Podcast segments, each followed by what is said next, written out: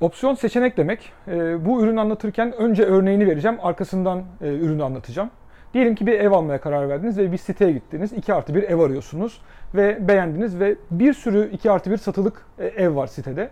Ev sahibine gittiniz, fiyatını sordunuz. Fiyat dedi ki 1 milyon lira ve e, siz almayı düşünüyorsunuz. Fakat evi almanız için aceleniz yok. 3 ay sonra alabilirsiniz. Bu arada başka evlere de bakma durumunuz var. Ama evlerin fiyatının yükselmesinden de korkuyorsunuz. Ev sahibine diyorsunuz ki bu evin ben talibiyim ve sana yüzde bir kapora vereyim. Yani 10 bin lira kapora vereyim. Ve sen bu evi kimseye satma. 3 ay boyunca sende dursun. Eğer 3 ay sonunda ben gelip senden evi almazsam kapora yanar ve e, sen artık evi başkasına satarsın.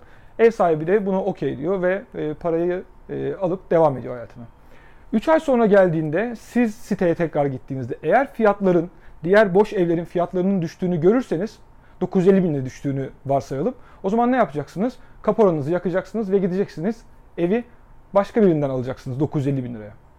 Ama diğer türlü eğer fiyatlar 1 milyon 50 bin, 1 milyon 100 bin liraya çıktıysa bu sefer ne yapacaksınız? İlk konuştuğunuz ev sahibine gideceksiniz.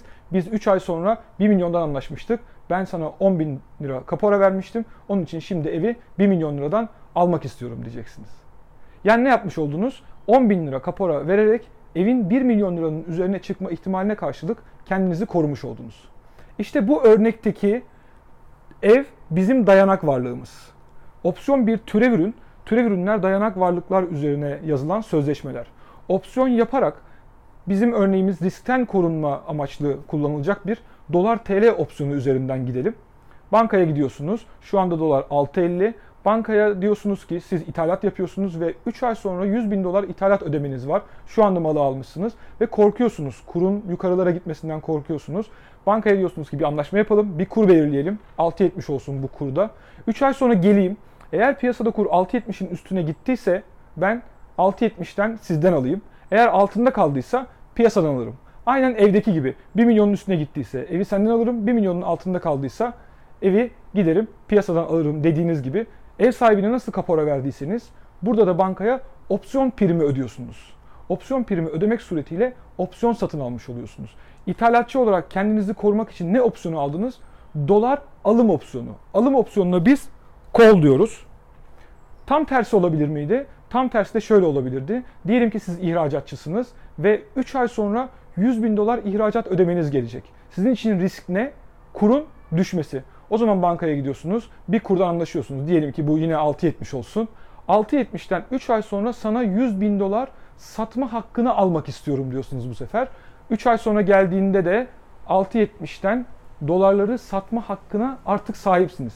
Eğer piyasada kur 6.70'in üstündeyse bu hakkınızı kullanmayacaksınız ve siz piyasada satacaksınız dolarlarınızı.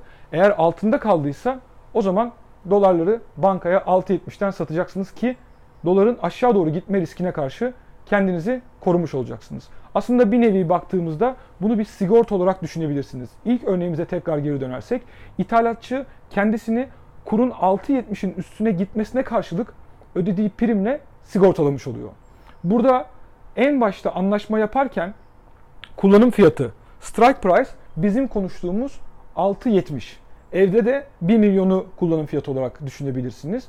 Bu kullanım fiyatı bir tane e, kur değildir. En başta taraflar birden fazla seçenek arasından birini seçmek suretiyle opsiyon sözleşmesi yapabilirler. Tabii ki kullanım fiyatı değiştikçe en başta ödenecek prim de değişecektir. Mesela alım opsiyonu yapıyorsunuz. Sizin 6.30'dan, 6.50'den, 6.70'den 100 bin dolar alma hakkını satın aldığınızı düşünün. Hangisini tercih edersiniz? Tabii ki 6.30'dan daha ucuzdan dolar almayı tercih edersiniz. Onun için 6.30'dan dolar alırken ödeyeceğiniz prim daha yüksek olacak. Primi belirleyen diğer faktörler var. Bunların hepsine detaylı girmek istemiyorum ama iki tane önemli faktörden de bahsetmekte fayda var. Bir tanesi piyasadaki oynaklık, diğeri ise sizin sözleşmenizin vadesi. Sözleşmenin vadesi ne kadar uzun olursa belirsizlik o kadar yüksek olacağı için sizin opsiyonu kullanma ihtimaliniz o kadar artacak ve opsiyonu satan yani bizim örneğimizdeki bankanın da zarar etme ihtimali o kadar artacaktır. Neden? Çünkü alım opsiyonunu düşünün. 6.70'ten anlaştınız.